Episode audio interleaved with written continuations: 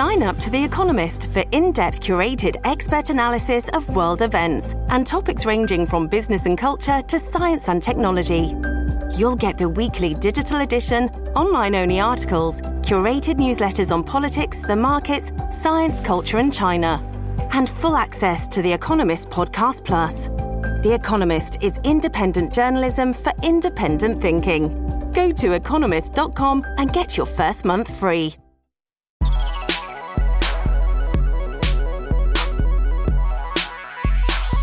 Hello and welcome to the uh, emergency cast we've all been waiting for. It's all pleasure, no business.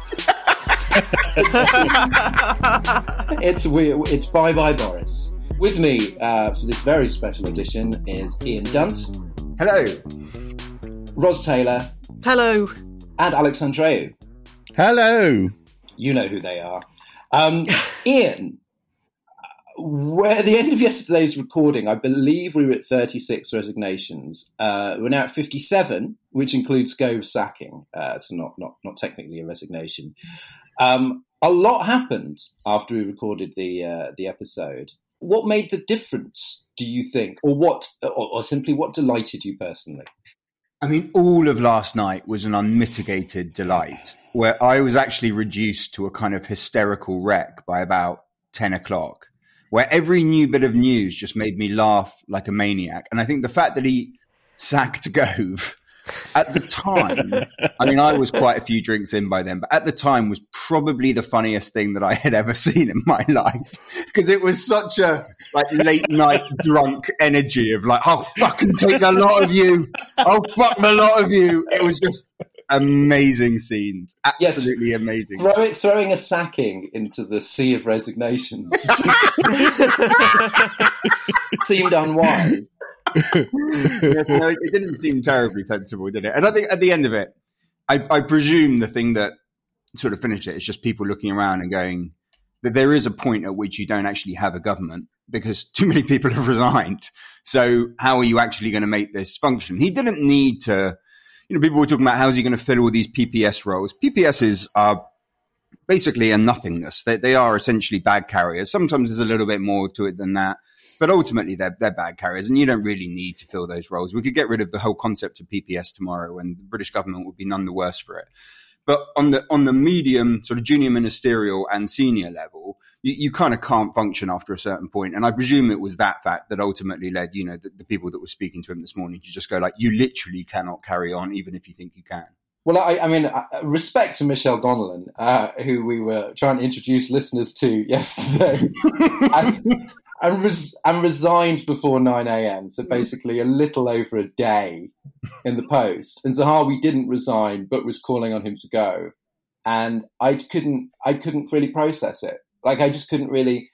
Uh, it's, it's definitely the most extraordinary sort of 48 hour period in the lifetime of this podcast, even including all the kind of Brexit votes and the fall of Theresa May. Yeah. Um, because it just seemed incomprehensible. Like, you know, that someone just gets a job and then they resign. And, you know, and then people go and tell Boris Johnson to leave and he goes, no, and sacks one of them. And it was like quite. I don't think my heart could have taken uh, him, him staying on any longer, frankly. Can I interrupt with a tweet from from Guy Verhofstadt? oh wow! Um, Boris Johnson's reign ends in disgrace, just like his friend Donald Trump. The end of an era of transatlantic populism. Let's hope so. Well, Alex, it did seem you know, it did seem very Trumpian. I mean, not fully Trumpian, you know, because there's no, been no coup. You know, there's this idea that he just, the people were coming to tell him to go as people went and told Thatcher to go and people went and told Nixon to go. And what happens is when a, when a bunch of senior people, you know, send a delegation and they go, right, you can't go on, you kind of accept, okay, I'm not happy about it, but that's that. Mm, and mm. when and, and so yesterday evening there was a real possibility that he was, uh, as he once accused of Gordon Brown of doing, of chaining himself to the radiator. Yes, and he didn't really help himself much with that, uh, uh, not least with that Gove sacking, because the noises coming out of Downing Street in the afternoon was it's business as usual. We're going to appoint a whole new suite of uh, uh, cabinet ministers. They had at that point 46 vacancies. And by midnight, when they had promised they would make loads of appointments, they had 47 because, because he decided to revenge fire Michael Gove. So he wrote down his own, his own demand. He didn't actually do anything unconstitutional. He just threatened to do mm. unconstitutional stuff or refused to confirm that he wouldn't do unconstitutional stuff. So the language was very Trumpian. Oh. This idea that the mandate was personally his and no one in his party uh, yes. had a, a, right to question it. All of that was very Trumpian, but he didn't actually do anything. Uh, there was a rumor yesterday that he was going to try and call a, a, a snap election. Are you sad that you didn't get to see uh, Boris Boris Johnson's disintegrating Tory party uh, go into a general election and get smashed to atoms.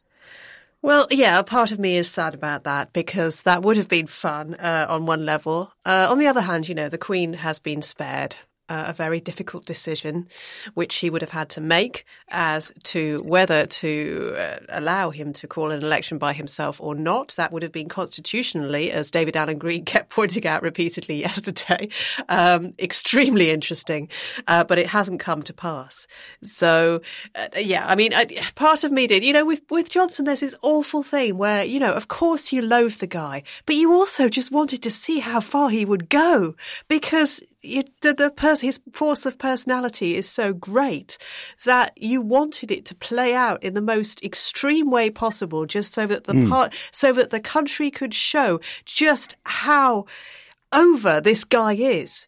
And that I think hmm. was the desire that, that a hmm. lot of us had. We, yeah, I'm glad he's resigned. Obviously, formally, I'm relieved he's resigned. You know, I came into the office this morning and I, I literally hugged one of my colleagues, which I would not normally do. But we can all confirm this. This is very unusual behaviour for Ros. I'm, I'm 100% British, Ian, and.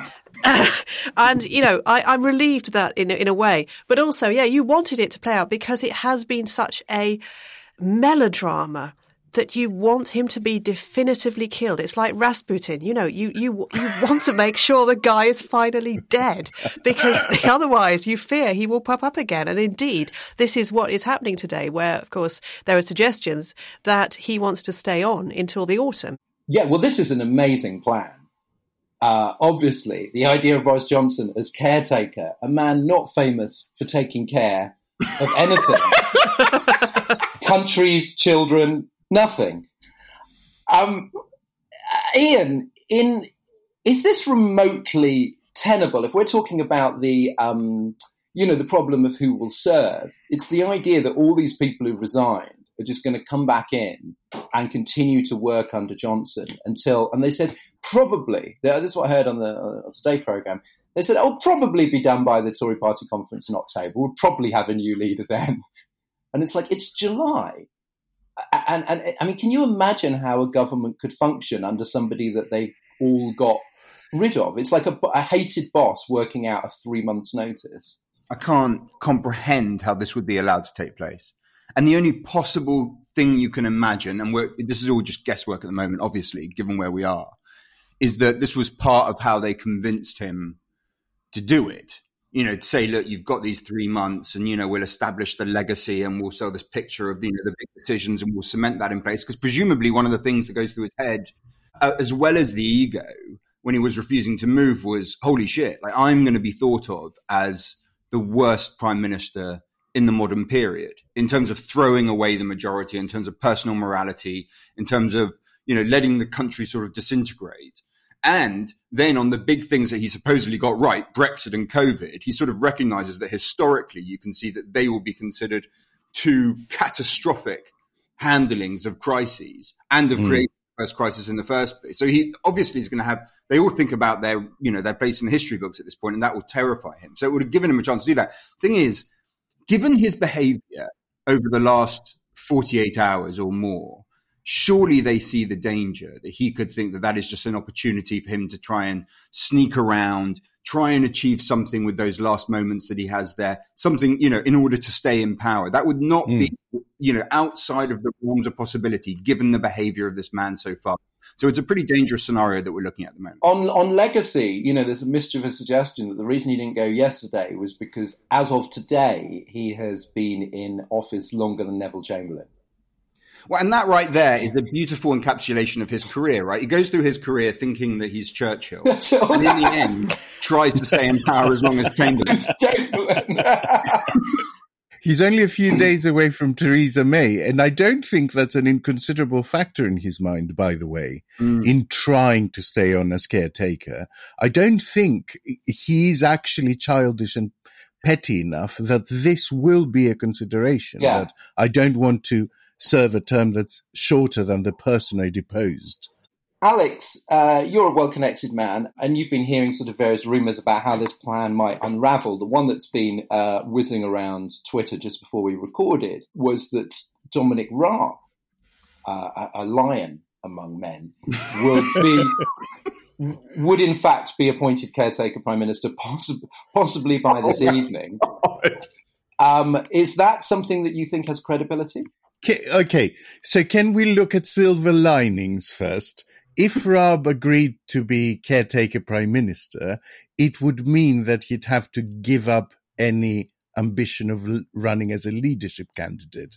So, you know, let's look at the positive side first of all.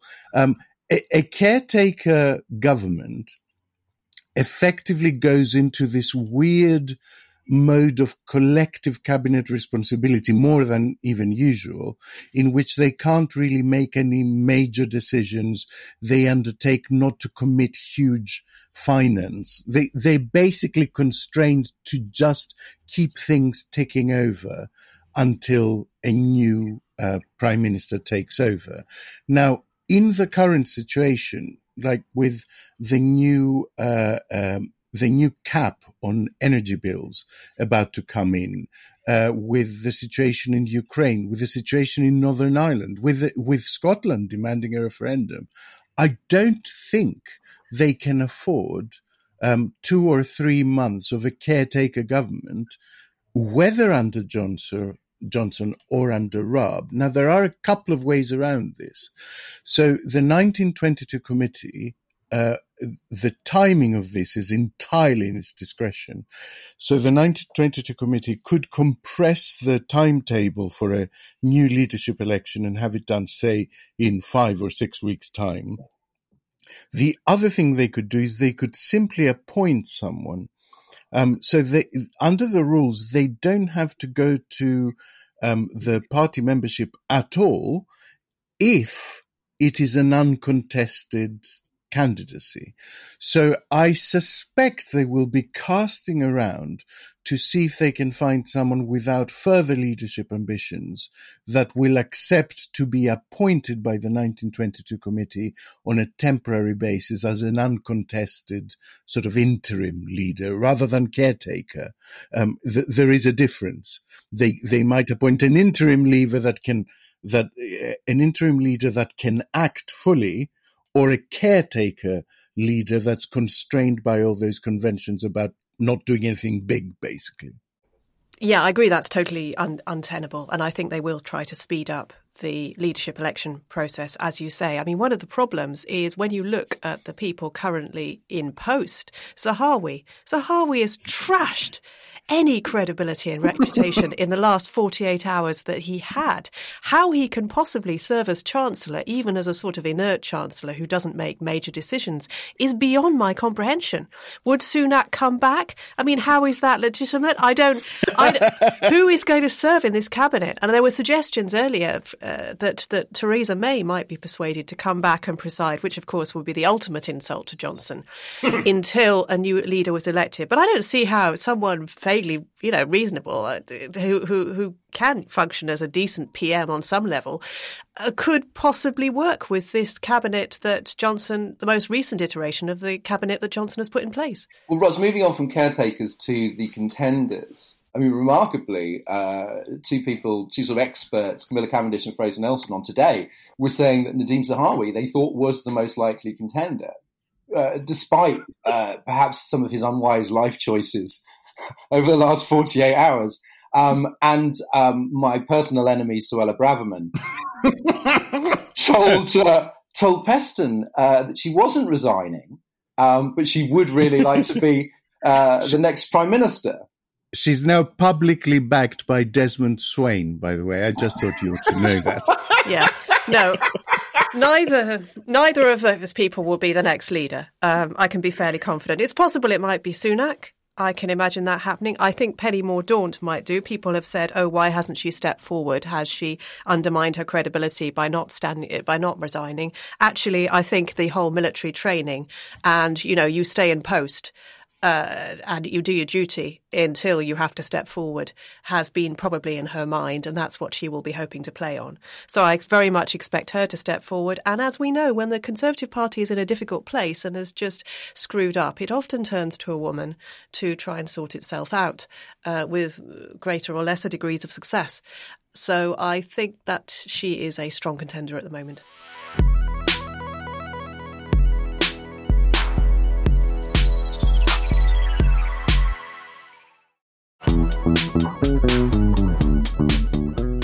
Starmer said the, the thing that we wanted him to say, which is like it's not just about the guy at the top, it's about the whole rotten party. We need a fresh start for Britain.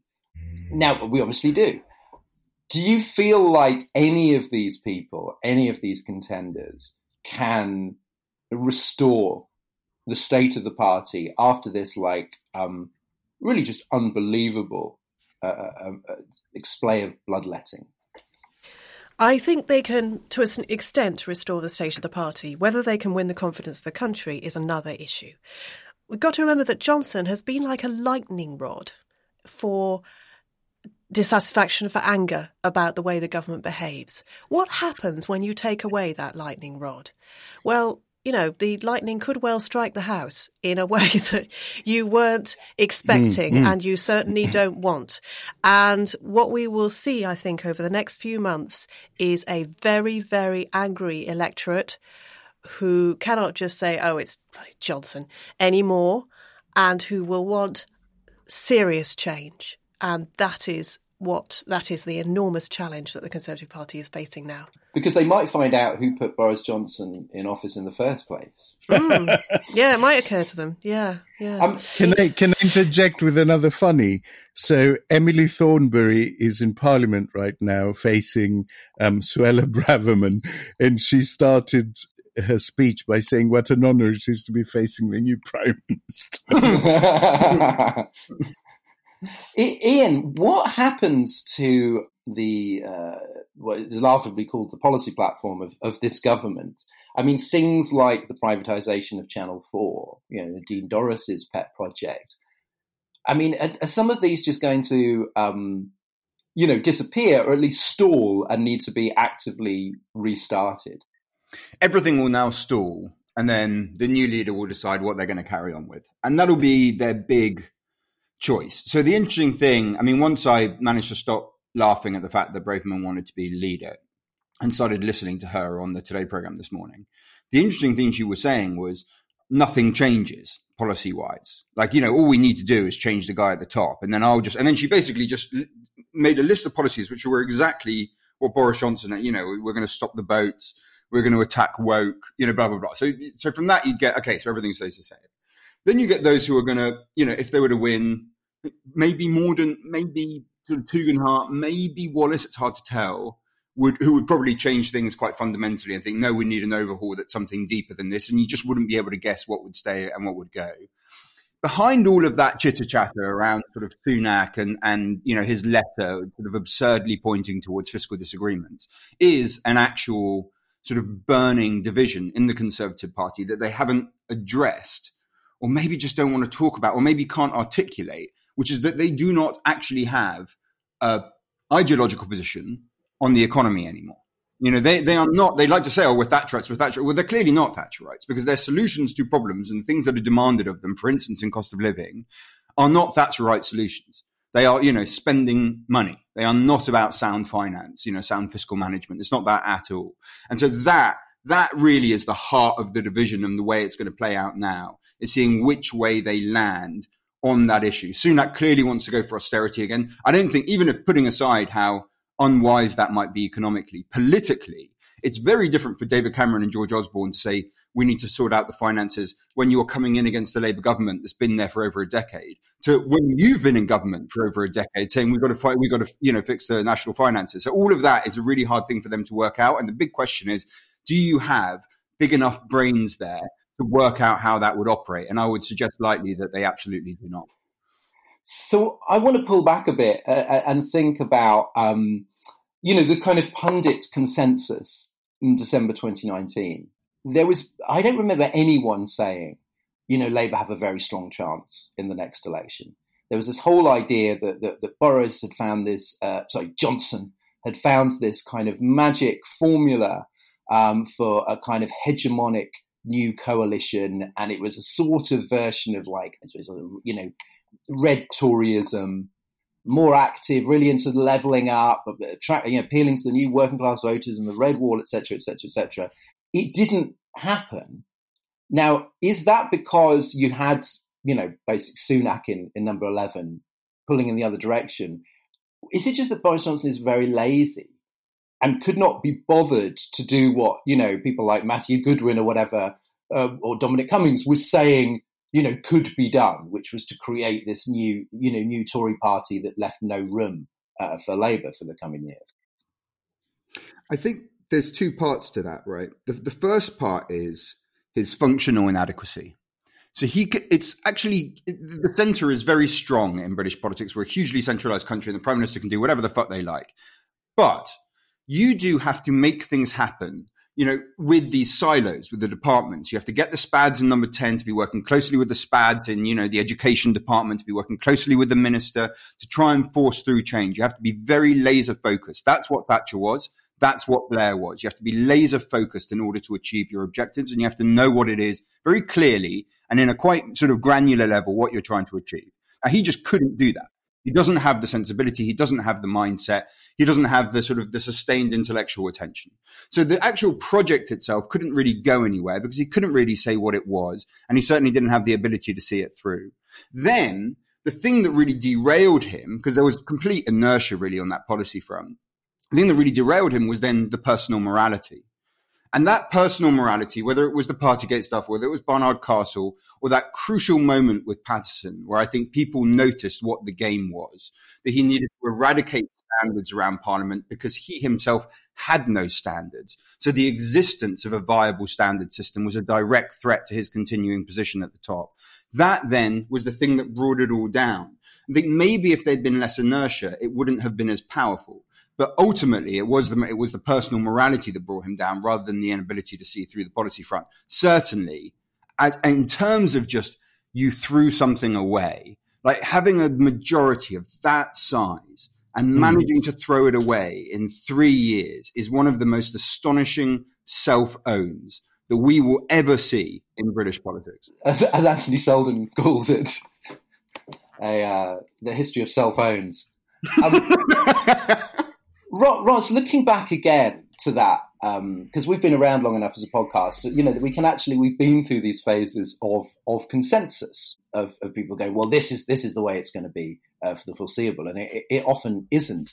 Do you think because the Tories' majority was so large that we missed the weakness of it? And you can, of course, talk about the pandemic, you can talk about various scandals, but but clearly this whole idea that that, that swathes of the country were now solidly Tory and had abandoned Labour forever turns out to be nonsense. So, did we sort of collectively misread what was happening in that election? Yeah, the political class lost its mind, basically. It was in thrall to an individual who was capable of seizing its attention uh, to the exclusion of anything else. And this is something that powerful men, sometimes in history, are able to do. And I was thinking last night, what would Boris Johnson be doing if he were in power 300 years ago? And we know what the hell he would be doing if he were in power 300 years ago. He wouldn't be sacking Gove, he'd be chopping his head off. Johnson is of that type. There are men, usually they have always been men, I think, with possibly Catherine the Great, but you know, they've basically always been men who come along and they exert such a political force of will that they are unstoppable for a while. And people have been hypnotized by Johnson. And that's why I say that we lost our minds a little bit. And all of us mm. did. And we thought that there was no other other way.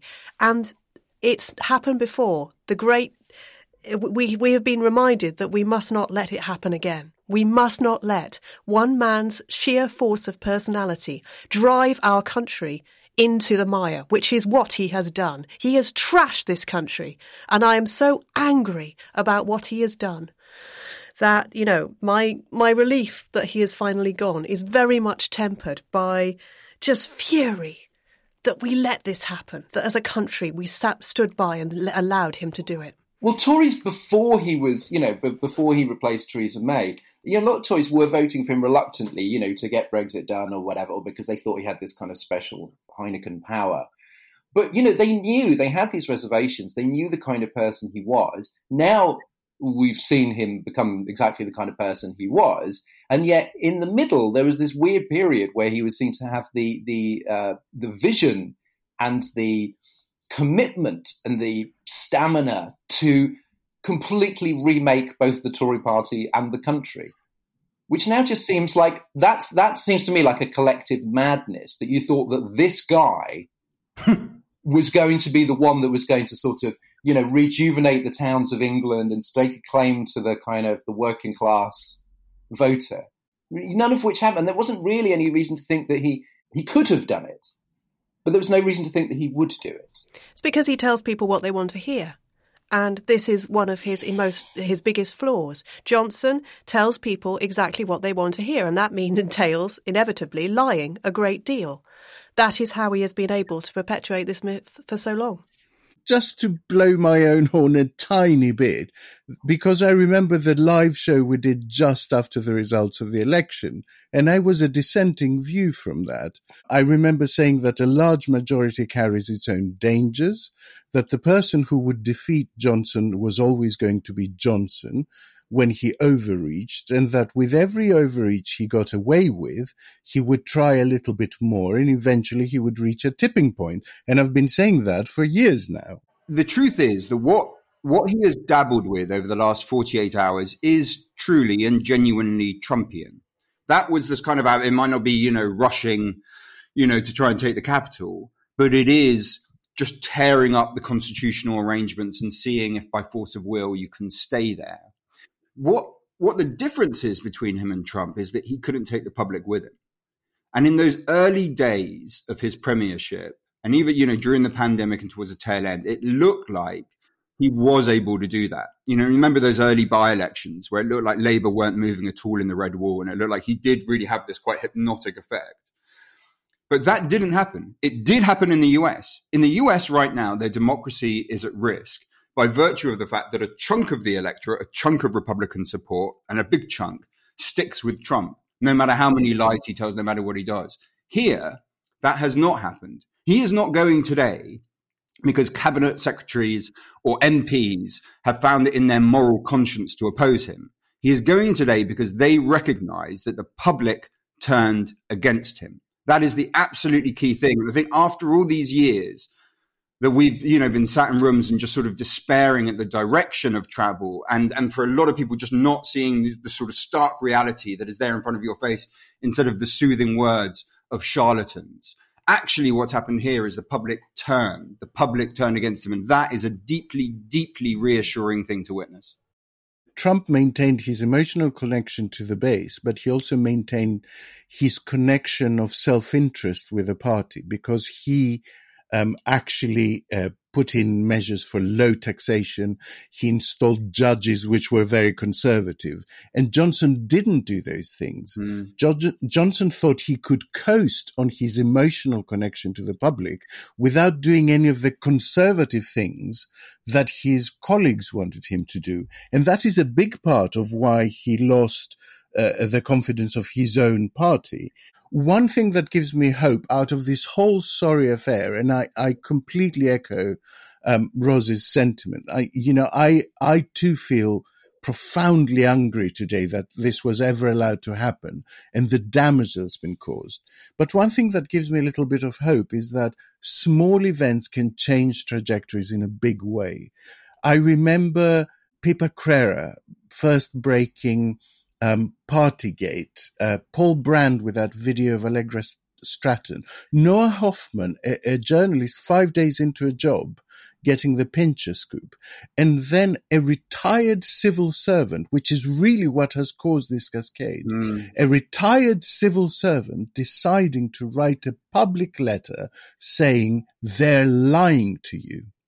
And that fills me actually with a bit of hope that a, a nudge here and a nudge there can can knock out of course even the largest of tankers. Um, Ros, uh, before we wrap up, I'm going to take the hit here and try and look at um, the, uh, the, the positive side of Boris Johnson's legacy. If you're uh-huh. being generous, right, I think you could you could grant him the vaccine rollout and support from Ukraine, both of which I think could as easily have been done by any other Tory prime minister, or indeed uh, any Labour prime minister. So they were they were sort of like no brainer achievements. I do think, in the context of the Tory party at the moment, the, the fact that he even pays lip service to um, climate issues is something. The fact that he's not pro austerity like Sunak is something. But then he never really backs this up. Like he just makes noises. Is there hmm. anything uh, Ros, after you've basically um, made your views very clear, is there is there is there anything that you can look at that would count as a legacy for Johnson? No. Hey! He, serves, he serves as a warning as to what happens when you let yourself be enthralled by the force of a personality and you yes. want to believe that someone is capable of uniting the country and the party. And you want so much to believe that that you fall for someone like Johnson. Johnson brought us Brexit. That is Johnson's legacy. Brexit would probably not have happened without Johnson frankly. That is what he did to the country. That is the, one of the worst things that he did to the country, and it will be his legacy.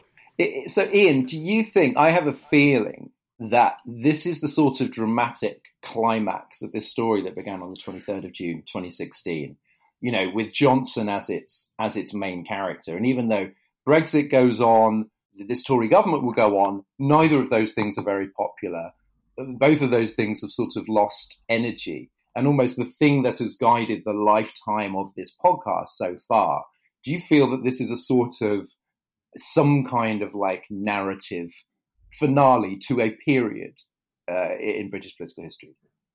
I mean, it definitely is, right? It definitely is. Because it was his period even when he wasn't prime minister. But we're only going to really know when we see who they pick. Because then the, the next question becomes, you know, the Tory party is in absolute fucking pieces right now, just absolute pieces, shattered and, and ideologically shattered, and they're going to have to, you know, probably very quickly, as you know, as we've been discussing, you know, they're probably going to have to think, well, actually, we can't really afford to take that much time doing this. They're going to have to try and decide what the fuck is it that we are right now, and they will do that by virtue of the new leader, you know, and and there, there, will be people out there who I think the bigger threat are people who are much more sane. You know, the Tom Tugendhats and all of that. If you were to go down that avenue, then I think there's a perfectly viable chance for them to win the next election. But are they too far gone for that? Have they just you're not supposed to use the Kool-Aid sort of metaphor anymore, but have they have they just guzzled too much of it in order to to retreat back to a politics that makes sense? So I'd like to think that this is the bookend of that, but there, there is a chance that it, it doesn't work out that way. We're about to find out pretty soon what I find remarkable is that Labour Party, at least in my sort of lifetime, my memory, is the Labour Party tears itself to pieces in defeat. which sort of makes sense. In defeat, in opposition, it's a very weak and unhappy place to be. And that's when you get these massive civil wars. And yet the Tory party tears itself to pieces when it's in power. Sometimes when it when it has a huge majority, like as it did in, in 1990, as it does now. And and it's just it's, it's crazy to me that this is the most successful political party uh, in the Western world historically, and yet it routinely goes berserk and starts blowing itself up when it's in a position where it sort of has the power to do to do anything it's like it's both extremely adaptable and successful and insanely dysfunctional. I don't, I never really understand how that hmm. works. Mm. It's, the, it's the paradox of conservatism. You get into power because, you know, you're basically standing for things staying the same, but you also want to change things and you end up just, you know, having a mind, mind fuck. This is again, I think you're quoting Anthony Seldon. um, well, this, this has been uh, perhaps the greatest political mindfuck of, uh, of, of my lifetime. It, it, it, does. It makes Margaret Thatcher's exit seem quite sort of, uh, you know, stately and mellow by comparison. um, we will be back next week, perhaps sooner, depending on events. Uh, thank you so much, uh, Ian, Ros, and Alex. That was uh, that was a joy. Thank you, guys. Group hug. We made it. We survived the Johnson years. Bye. And thanks to you for listening. If you enjoyed that, and why would you not, you might consider sending a few pounds our way via Patreon to enable us to produce more top-notch, cathartic Schadenfreude content. You'll get the regular podcast early without ads, plus merchandise regular extra bits, including our mini podcast, Oh God, What Else? Search Patreon, Oh God, What Now podcast to find out more. Your support is always appreciated.